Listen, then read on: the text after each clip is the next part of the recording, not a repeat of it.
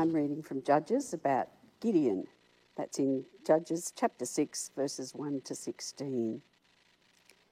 The Israelites did evil in the eyes of the Lord, and for seven years he gave them into the hands of the Midianites.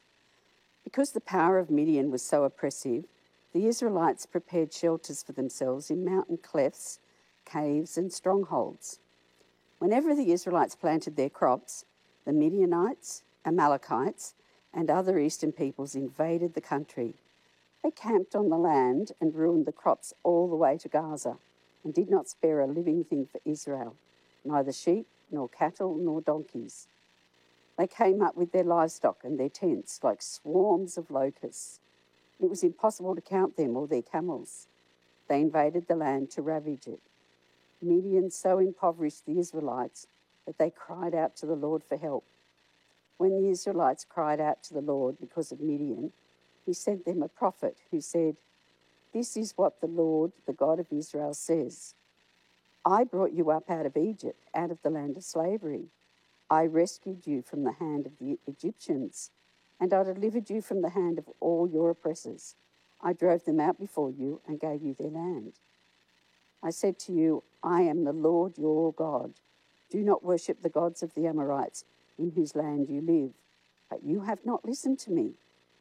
The angel of the Lord came and sat down under the oak in Ophrah that belonged to Joash the Abiezrite, where his son Gideon was threshing wheat in a winepress to keep it from the Midianites.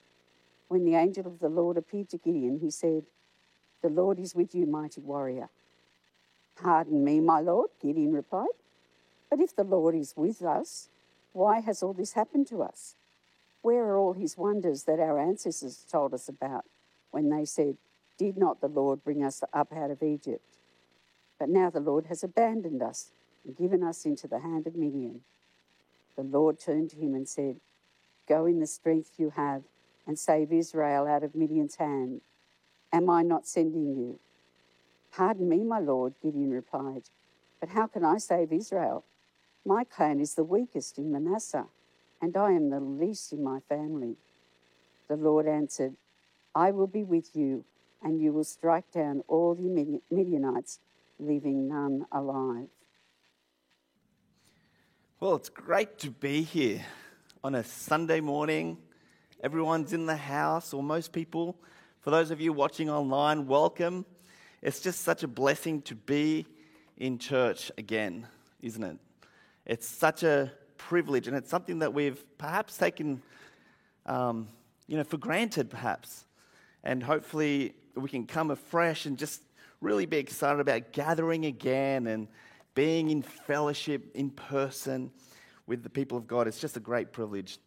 Um, look, I, I, first of all, I'm, I'm really excited about this new series that we're going to look at leading up to Christmas, looking at the essential gift that Jesus is. And today we're going to go into the Old Testament and look at Gideon. So we're going to see how kind of that plays out and what God does in him. But first of all, let's pray and uh, ask God to help us to digest His word and apply it.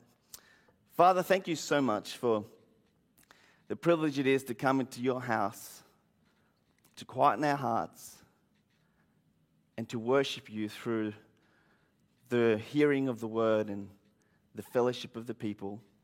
And I ask that you would speak to us this morning, that we would ready our hearts and to be equipped with your word. In Jesus' name, amen. Who here uh, likes surprises? Is there anybody here that actually likes to be surprised? There's probably three people. Um, I'm, I'm, I'm definitely one of those who wouldn't put their hand up. I really dislike surprises.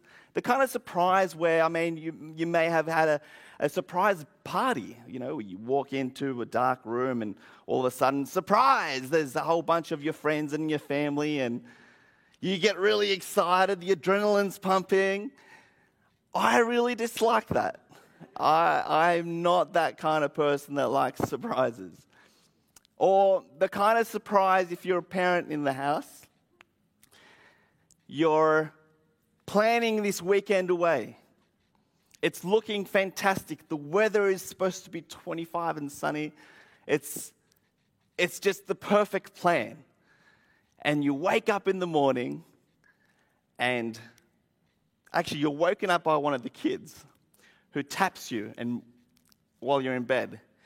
Mom or dad, I feel sick. And the whole plan for the weekend has gone out the window because one of the kids is sick. Has anyone experienced that? Like, or, or, or you're about to sit down after a really long day, sit down with your spouse and watch Netflix or something just to kind of chill. And one of the kids is wanting something after they've already been in bed for an hour. I want milk, or I'm itchy, or I've got a headache, or of something. And it's a surprise that really isn't welcomed. But look, I, I, I am one of those people who, who am not a fan of surprises. Uh, I don't know many that are, but some of them are out there. I saw some hands. But look, today we, we see some surprises. We see uh, Gideon is surprised by God who challenges him to do something crazy. So we're going to have a look at uh, uh, the book of Gideon. Now, to give you an example of where Gideon, uh, of where the book of Judges kind of sits in the Old Testament, you have Joshua, who has just led the people of Israel um, into the promised land. Here starts with Joshua's death, and then you've got about 330 or so years of war and peace. And then you've got, you know, King Saul, who at the end of it. So this is before the kings. And so to kind of give you an overview, the people of Israel were commanded to drive out all the Canaanites in the land. Because the Canaanites were a culture of people, very corrupt, and so when they got into the promised land, they actually didn't drive out all of them. So what happened when they got there, they started adopting their practices. They had forgotten God and the fact that, they, that he's, He brought them into the promised land. They started being corrupt and started sinning and started disobeying God. And then as a result, they started getting oppressed by the nations. So we see the cycle of judges looks a little bit like this. You have the people of Israel who end up being um, in rebellion, so in apostasy. And it's a simply, I mean, apostasy is simply an abandonment of loyalty. It's Israel abandoning what they knew to be right and true, and they rebelled against God. They started worshiping false gods. And out of that, because of that, they go into bondage. And you see it's a cycle. They go into this bondage where the nations then started to, to, you know, to invade the land and being in bondage. And then you see out of that, the people then start to cry out to God God, help us. And out of that, God's mercy and his love, because of his love and mercy, he delivers them. And then they enjoy a time of ease. And then after a time of ease, it starts all over again. It's like they forget. And it's this constant cycle that they go through constantly. And if you think about it, it's not too dissimilar to today. We might fall a little bit away from God, or we, we start getting in bondage to our sin, and then we cry out to God, and then God delivers us, and then we enjoy a time of peace, and then it starts all over again. So, this is essentially what's happening in the book of Judges, and what God, how God delivers the people is through a, judge, a leader. And that's it and then we see what we have is now we're going to look at Gideon. He's not one of the first judges. He's probably down into like the number five of the leaders that God raises up. And just before uh, Gideon, leading up to chapter six, Deborah has just finished leading the people of Israel into a time of rest for 40 years. So, for 40 years, Deborah has, after they've let, has led the people of Israel, they enjoy peace time. And what happens? They end up forgetting, forgetting God and end, end, ending up into bondage. So it says here in um, Judges chapter 6, verse 1, it says, The Israelites did evil in the eyes of the Lord, and for seven years he gave them, gave them into the hands of the Midianites. That's a very sobering verse right there. God actually gives them into their bondage. They rebel and they fall away from, they, they, they, they forget the God who led them into this promised land, into peace. And again, they fall into this bondage. And this is what it kind of looks like to give you an illustration of where the people were. They would essentially work extremely hard, and the Midianites would take away everything that they worked for. They would take their crops, their cattle, and they would be hiding. Literally, they would be living in caves up on the mountain. And they were in hiding. They were in constant hiding. This is definitely not what God intended. But they were so enslaved by the people and they were so scared that they couldn't do anything else. They would have a look at, so what, what, what in verse, in verse 5, it says that they invaded the land to ravage it. And Midian says Midian was Midian so impoverished the Israelites that they cried out to the Lord for help. They were in that position now. They couldn't bear it, so that they cry out to God for help. And in verse 7, it says this When the Israelites cried out to the Lord because of Midian, he sent them a prophet who said, This is what the Lord, the God of Israel, says. I brought you out of, the, out of Egypt and out of the land of slavery. I rescued you from the hand of Egyptians, and I delivered you from the hand of all the oppressors. I drove them out before you and gave you their land. I said to you, I am the Lord your God. Do not worship the gods of the Amorites, in whose land you live. But you have not listened to me. God, in his mercy, has saved the people of Israel before. They have gone into this cycle. And once again, they find themselves in this cycle. They cry out to God, and God is willing to save them. But how does He respond? God actually responds with a rebuke, a warning. He says, Do you not remember where you come from? Why is it that you forget so easily? How is I, I, he reminds them of Egypt. He reminds them of the past. He reminds them how God had led them and saved them. Why is it that we're so quick to forget? I drove them out before you and gave you their land. I am the Lord your God, he said. Why is it that you worship other gods? So he rebukes them. The thing is, I believe that the way they cried out was more for desperation rather than a repentant heart. And that's why God challenges them. He challenges them.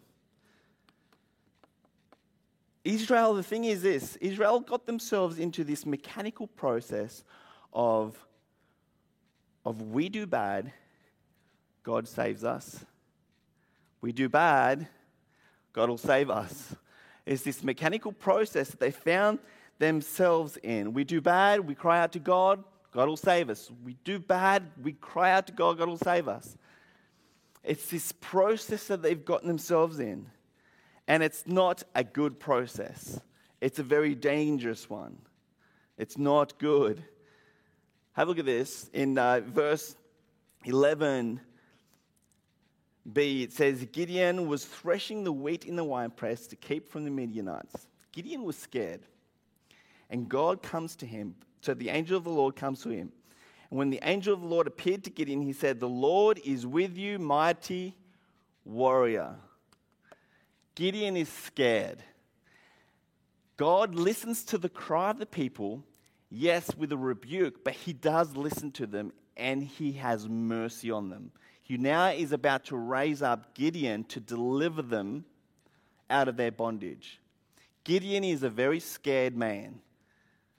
He's doing the work that he's meant to do out in the field, out in the open, but instead he's in a wine press, which is essentially this enclosed area. And it's not the right place for the job. He's actually scared. And God calls him a mighty warrior. And we read, you know, he's the least in his family. He's the least of the people. This is a surprise for Gideon. He's shocked.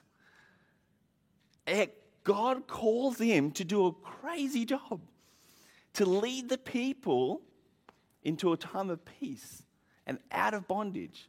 But he calls him a mighty warrior. Interesting. God is actually seeing not Gideon for what he is, but what he will be in God's strength. Because his strength is not there, he doesn't have strength. He's quite a weak man. And he says in verse 15, Pardon me, Lord. Pardon me. Excuse me, God. Excuse me. Do you have the right person? Gideon replied, But how can I save Israel? My clan is the weakest. So, Gideon,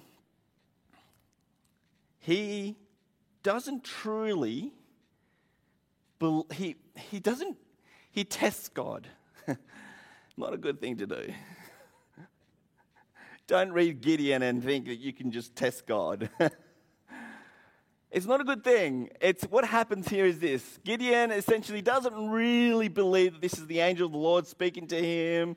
You know, he calls him a mighty warrior. He's like, "Yeah, God, cool. Well, this is it. If you're really God, if you're really telling me to do this, I'm going to put you to the test." What Gideon does, he does a couple of um, crazy things, and God responds. He actually stoops down to Gideon's level to, to, to, to show him that, yes, I am the one who, who, who is speaking to you. I am God. And I am going to deliver you, to, to deliver Israel through you.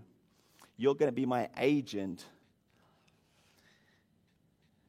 And so essentially, what happens to kind of fast track Gideon gathers up an army of 32,000 men ready for battle. Things are looking really good. You got, Gideon's got this massive army. 32,000, and it wasn't really as big as the Midianite army. It was much bigger. But Gideon's got this army. He's ready to go. He's listened to God. He's done what he's, God has asked him to do, and he's ready to go. It's looking fantastic. And then we read this The Lord said to Gideon, You have too many men. Surprise. I cannot deliver Midian into their hands, or Israel will boast against me. My own strength has saved me. Now announce to the army anyone who trembles with fear may turn back and leave Mount Gilead. So 22,000 men left, while 10,000 remained. God has just dwindled down the army from 32,000 to 10,000. That's a 32,000 people is kind of like the whole of Dapto and the whole of Albion Park and the rail. Kind of 32,000 people. He's dwindled it down to 10,000. So, can you imagine Gideon, the way he's feeling? It was looking great. It was looking really good. But then we read this And the Lord said to Gideon, There are still too many men. Take them down to the water, and I will thin them out there for you. Gideon took the men down to the water. The Lord told him, Separate those who lap the water with their tongues as a dog from those who kneel down to drink. 300 of them drank from cupped hands, lapping like dogs. All the rest got down on their knees to drink. And the Lord said to Gideon, With the 300 men that lapped, I will save you and give you the Midianites into your hands. Let all the others go home. so, God again dwindles down the army down to 300. Now, I don't know what the capacity is in here. Is it, what's, there's, okay, 500 is the capacity in this room with the seats. God dwindles down the army from 32,000 to 10,000 to now less than the people that can fit in here. That's mind blowing. Mind blowing. Can you see the situation here? And here, this is, this is the other thing. Gideon, it now has 300 men facing an incredible army. And they're armed not with weapons, but with clay jars and trumpets. Clay jars with torches in them and trumpets. This is just the way God asked him to defeat the army. That is a crazy picture. And it's just something that we have to understand why. Here's the thing, and God did tell us, He said, He told the people, if you go into this battle with your 32,000 men armed and you defeat the Midianites, you will boast that you did it. But God wants to put that out of their minds. Now, to, to, to, to be clear, that it was God who delivered them out of bondage, not their own strength. Why on earth would God do that? Why would God do that? Is it so that God can flex his muscles and show everyone his power? No. It's actually because God is after their hearts. God is after the heart of the people. God is after their hearts so that they wouldn't turn back to other gods and so that, that so they can see that God is, yes, powerful, but also loving, and so that their hearts can then turn towards Him and not other things. He's after their affection, He's inviting them to something better. They were somewhere where they thought that was good, and it got them into a bad situation. They turned to things that they thought was better and they ended up into bondage. But God is inviting them to something better. He's inviting them to Himself. And that is why He's trying to show the people His power. And also to show Gideon that it's not your strength, Gideon, it's my strength. So Gideon steps out in faith. Again, like Gideon, picture this scenario. Gideon is there. He's trusted God. He didn't really believe God at first. He tries to test him. But then Gideon steps out in faith to trust God. And they end up defeating the Midianites, the Amorites, and defeating them with not weapons, but doing what God has asked them to do. And that was a crazy victory. And that was a victory that was something to realize that it's God that does the mighty work in the people. Now, the book of Judges is essentially a sobering explanation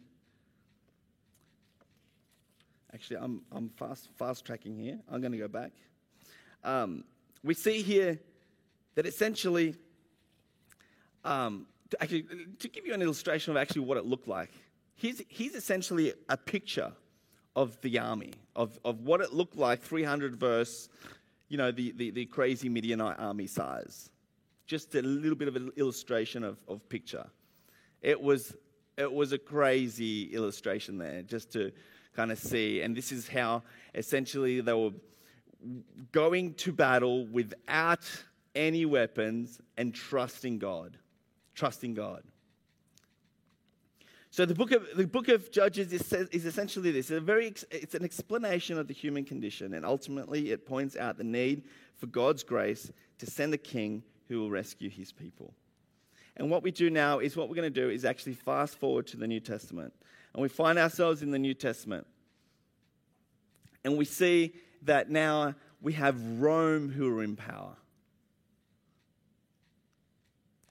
and we see the people are under the Roman influence there, and evil is reigning. And the people are in bondage, and, and we know that all this is because of sin. The people have forgotten God. We, we, sin essentially enslaves us. And the heart of the Father for all humanity is to free us from the bondage of sin. So, what we see is we see another picture here, not dissimilar from Gideon. We see an unlikely person that God shows himself to. A young teenage girl in the town of Galilee by the name of Mary. And Jesus essentially says to her, sorry, um, the angel of the Lord essentially says to her that you will bring forth a child who will rescue the people. And he will be the one who conquers enemy of sin forever. He will be the one who will die in our place and takes our punishment and enables us, enables us to have a true relationship with the Father. And the one who will bring out and, and, and ultimately defeat darkness. The one who will um, literally defeat death. And he's going to be the one that clothes us with righteousness. Not because of our own righteousness, but because of his. He's the one that dies on the cross, takes on our sin, and then we will have his righteousness.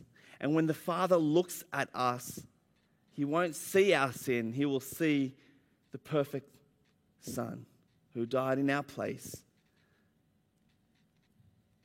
This is the King who will reign forever, the true King.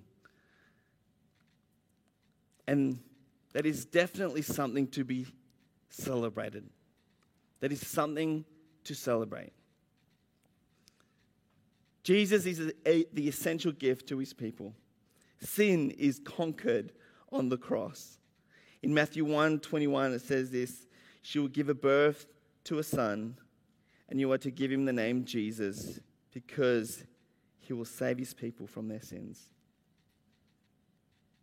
He sends a perfect king, the Messiah, born of a very unlikely young woman. And so, what do we get from this? What, does this look like for us? Well, where do we go with this? Well, for one, we need to look to Jesus. He is our King, and He's the one that saves us. But it's interesting how God uses unlikely people. God will use us in times as well. You might think I'm not really equipped for this, or I'm not really the one that God will really use to do something amazing. Yeah, you might not gather an army of 32,000 and drive out a nation. You're not going to do that. But you will speak to your neighbor about Jesus. And that's challenging. But God will call you. And God will call us to do other things that might seem a little bit crazy, a little bit uncomfortable, but God will call you.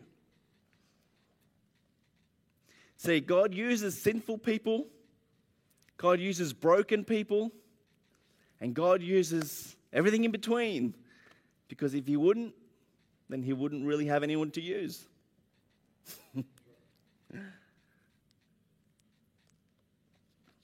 and here's the thing when we are weak, He is strong. If we can realize that I don't really know God. I don't know if I can do this. Well, good. That's exactly where He wants you. because it's not your strength, it's His. It wasn't Midian's, it, sorry, it wasn't Gideon's strength, it was God's. It wasn't the fact that Mary was this person that did that, that had this qualification of being a virgin birther. she was not, this is crazy. God chose an unlikely person to bring about the Messiah.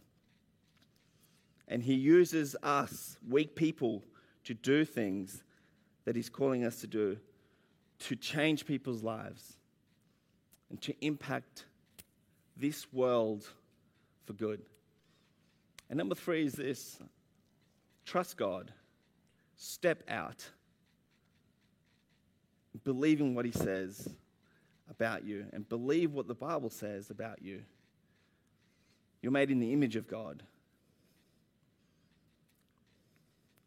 And I want to encourage you to step out, trust God, Believe in Him, trust Him, know that you're weak, but He is strong. Trust in God. Let me pray. Father, thank you so much again for this morning for your word. And I ask that your Holy Spirit will work in us to continue to do your work here today. Amen.